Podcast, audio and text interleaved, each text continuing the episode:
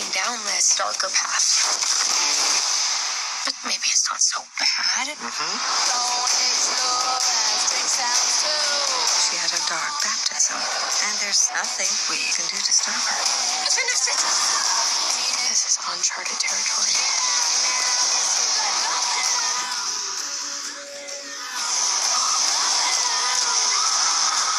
Do you think you can handle it?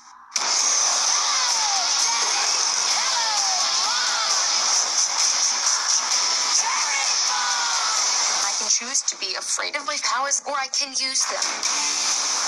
We've heard reports of levitation, the slaughter of demons, resurrection of witches. How does a first year, half mortal student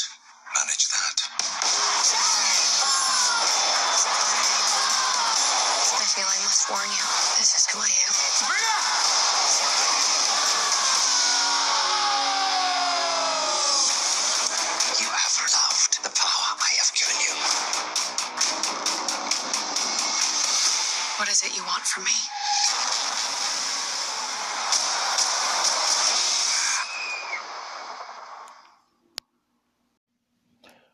All right, people, welcome back to another installment of Entertainment Beyond.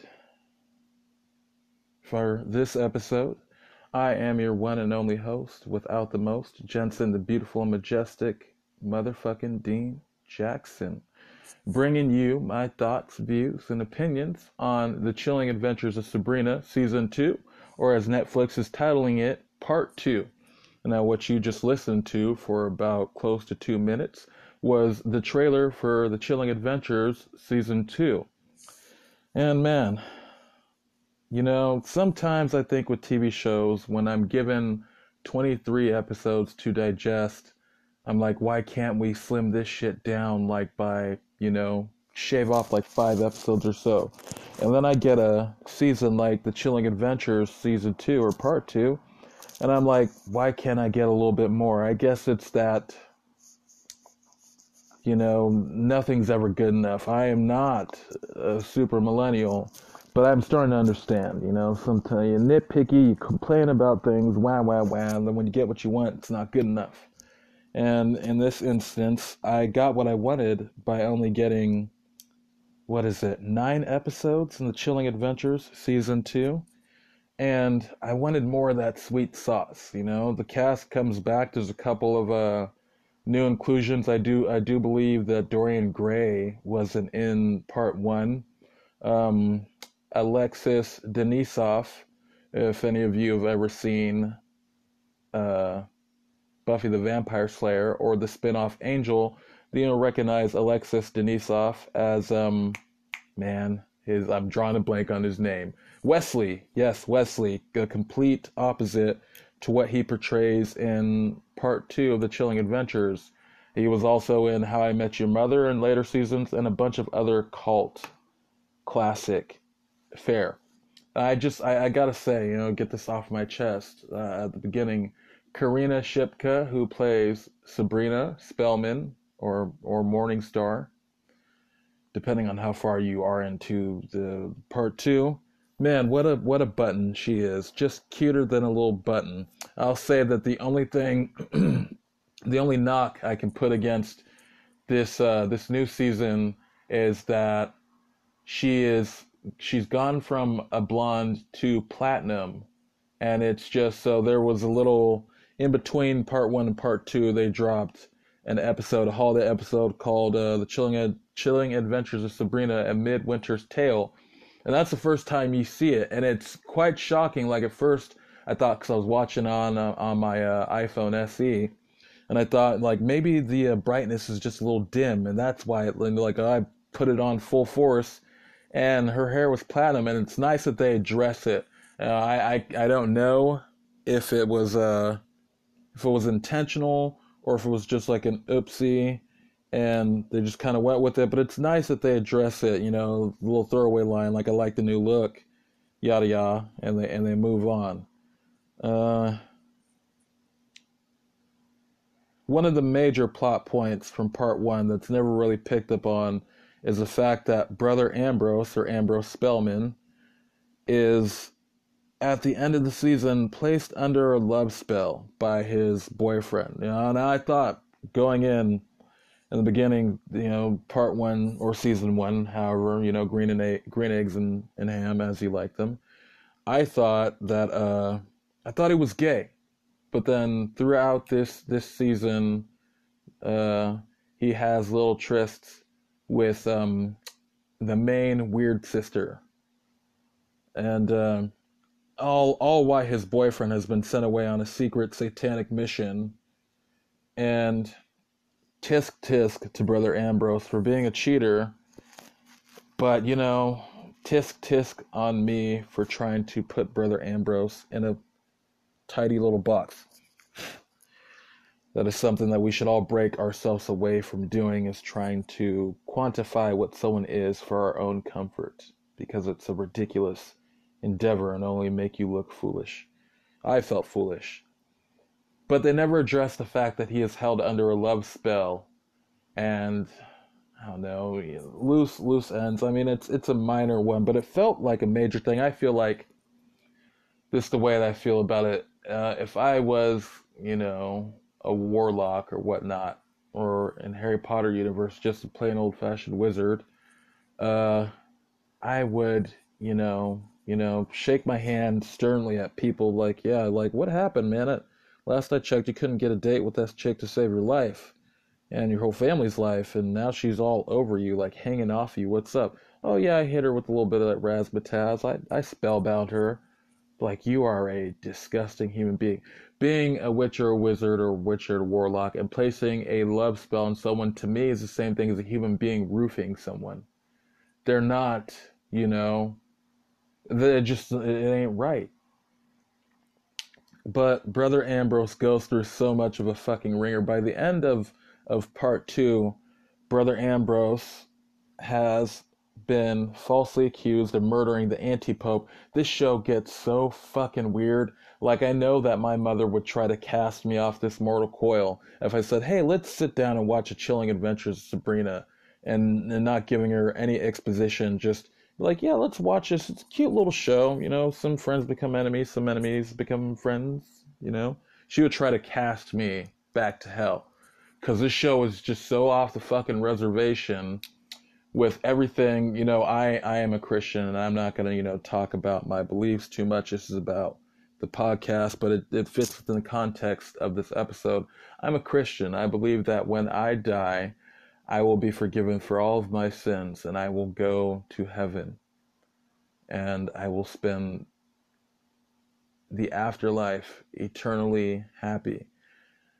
Everybody has their beliefs and in, in, in this uh, show certain people praise satan. So like i said in the first podcast you know be weird things like hail satan or praise praise lucifer things that really just kind of like it makes me giggle because of just how wrong these people are at the same time there was that internal struggle within myself of you know you never want to let too much in because things, whether you know it consciously, subconsciously, they affect you.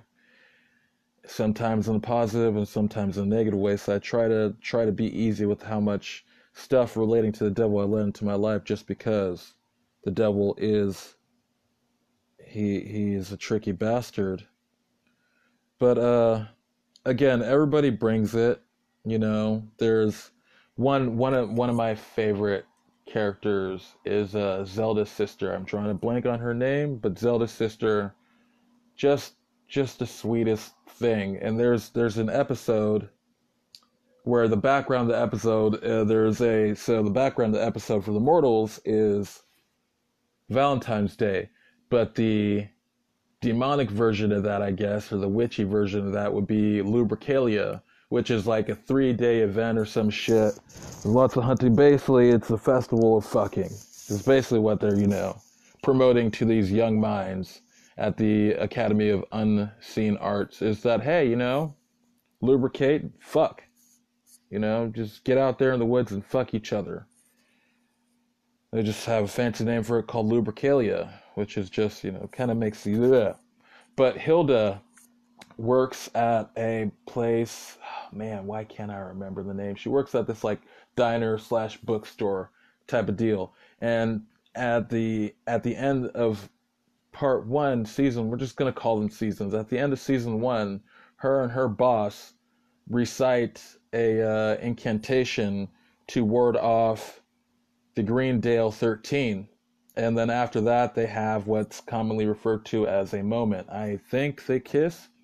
And so that's kind of been put on the back burner, but she she has feelings and so it's actually one of the the more kind of like it makes you it hits you in the feels where she goes to see him dressed up to give him a valentine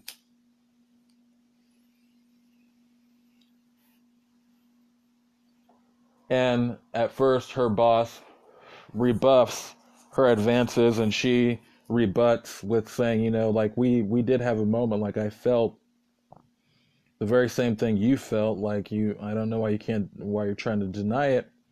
And he's like i'm your boss it would be inappropriate blah blah blah. So then she what what any person you felt love i've been in love before crazy things when you're in love so he says uh, her rebut to him saying i'm your boss she says i'll quit and he says hilda i think that's her name hilda he's like come on you know basically like tells her get lost and so while zelda is out celebrating uh, coming back early from celebrating Lupercalia because they hear a werewolf crying.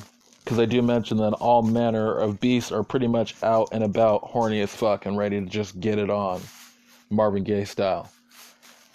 And so she comes back, and they share a room. Don't ask me why two grown ass women share a room. I have no answers for you, good sir.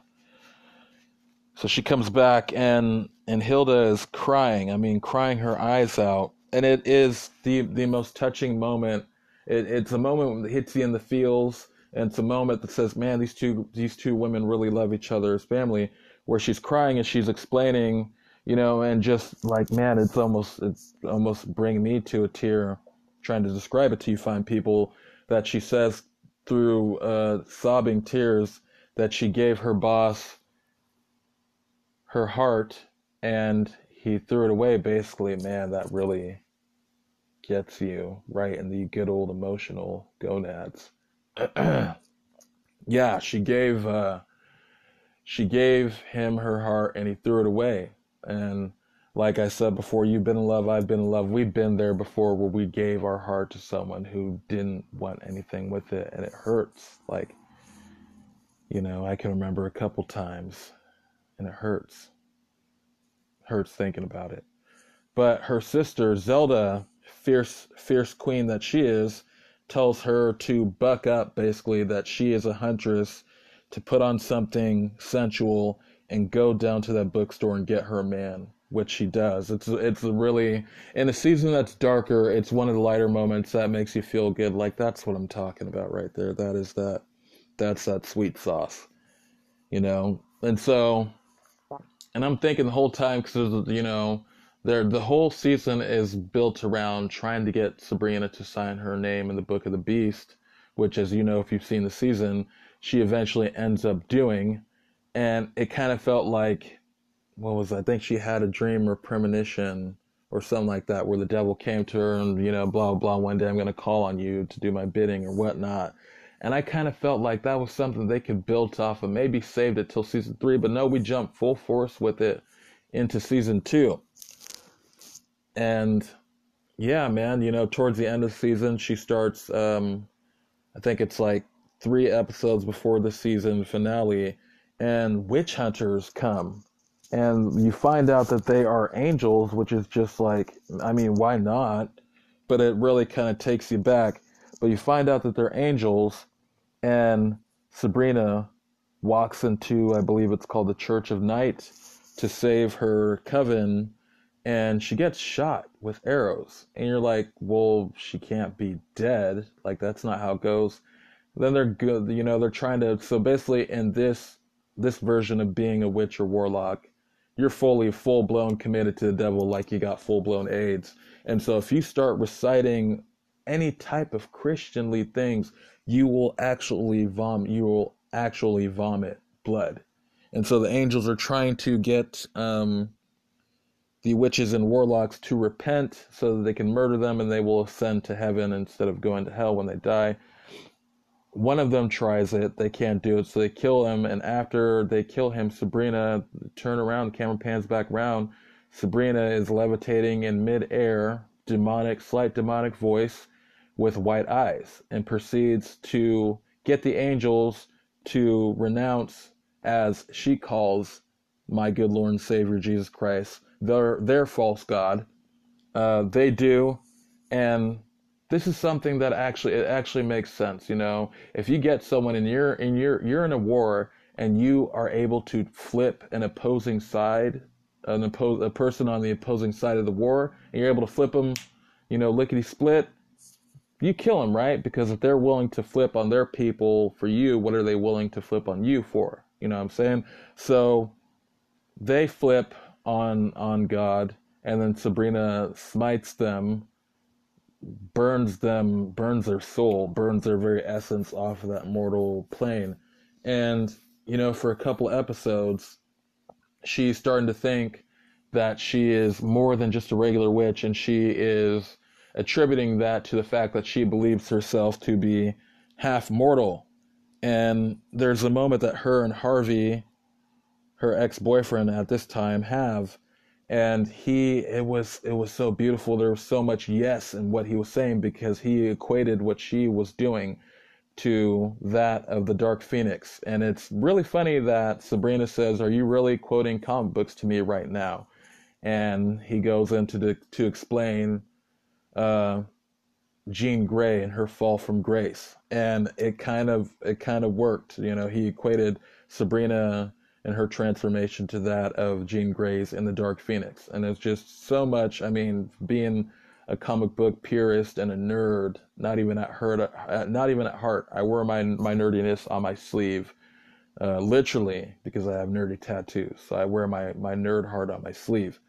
It was there was so much winning going on in that that one um that one instant and I'll, I'll say this, I'll talk about this, my last point. You know, I'm not really, I'm spoiling the season, but I'm leaving things in there for you to discover your own. We discover at the end of the season another heartbreak Drake moment. Uh, that Sabrina is not Sabrina Spellman, she is Sabrina Morningstar. The devil had tricked her intended father into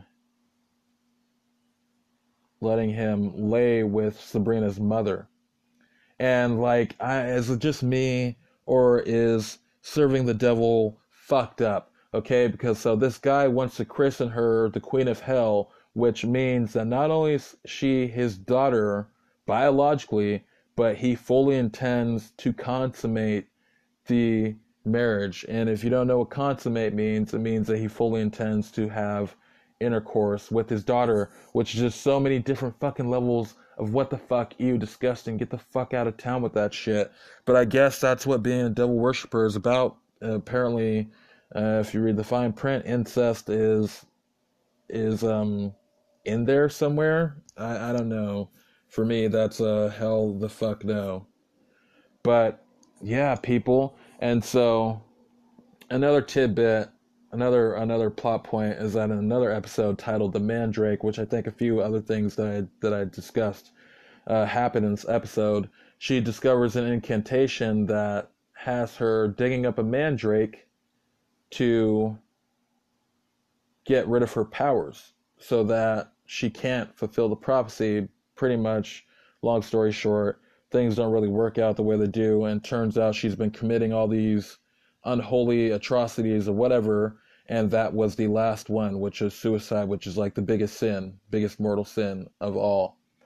And so also another big big bombshell is that throughout the throughout this second season and i don't know how well versed you guys are with the bible or different interpretations of the bible but we find out that lilith the lilith is has possessed the body of Mrs. Wardwell. And so we find out that all she really wanted from life was for Lucifer to make her his queen and for them to rule over hell together. But Lucifer, being Lucifer, he was only interested in stringing her along and using her, you know, pretty much typical typical male stringing a woman along based on the fact that they are hopelessly devoted to them, knowing that they would do anything for them in that state of devotion and abusing that. And so at the end of part two, Lilith bestows her powers, Sabrina's powers back to her after she had sacrificed them, and also gives back the body, unpossesses the body of Mrs. Wardwell. You know, so for a series about devil worship and murder and, and children having premarital sex, there are there is some levity, there are light spots. I I, I absolutely absolutely adore the series. I uh, was a big fan of the original 90s to early 2000s or yeah, early 2000s Sabrina the Teenage Witch. I like how it keeps flipping everything that I know about the characters and the surrounding universe on its head I would like to see a crossover with uh, Riverdale, seeing as this is a spin off of the Riverdale TV series. But who knows what's going on with Riverdale? Peace, Luke Perry. Uh, my thoughts and prayers go out to the family. It's a tragedy. So who knows if there will be a crossover, seeing as there was tragedy on the set of Riverdale. But yeah, you guys, that's going to have to do it for this episode. Um, you can catch me and Alan will be back either this Friday night or Saturday morning to discuss uh, part one of part two of Alan and mine's top five movies of all time, uh, with I think about two or three honorable mentions. Uh, so this Friday or Saturday's episode of that will be part one, it'll be part one, the Jensen Chronicle, followed uh, in uh, another week by part two, the Alan conclusion. All right, you guys, keep it locked to whatever podcasting app you found this on. And as always, I want to say thank you very much from the bottom of my heart for giving me time to listen to me. I know you've got more important things to do than listen to some dumb jerk off talk about his views and opinions on movies. And again, I just want to say I'm sorry for past podcast episodes. I get locked up in my passion for comic books I don't mean to alienate anyone or make them feel like their views, thoughts, or opinions are inferior to mine. We're all fans at the end of the day, and I don't give a damn if you got brought into the Marvel Universe by comic books or by the movies. At the end of the day, you still know who Iron Man, Captain America, Thor, Groot, the Guardians, whatnot, and whatnot. You still know who they are. It doesn't matter. We still love them anyways. Doesn't matter how we came. So I just want to say I'm sorry about that, you guys. And I'll catch you this Friday or Saturday. Peace.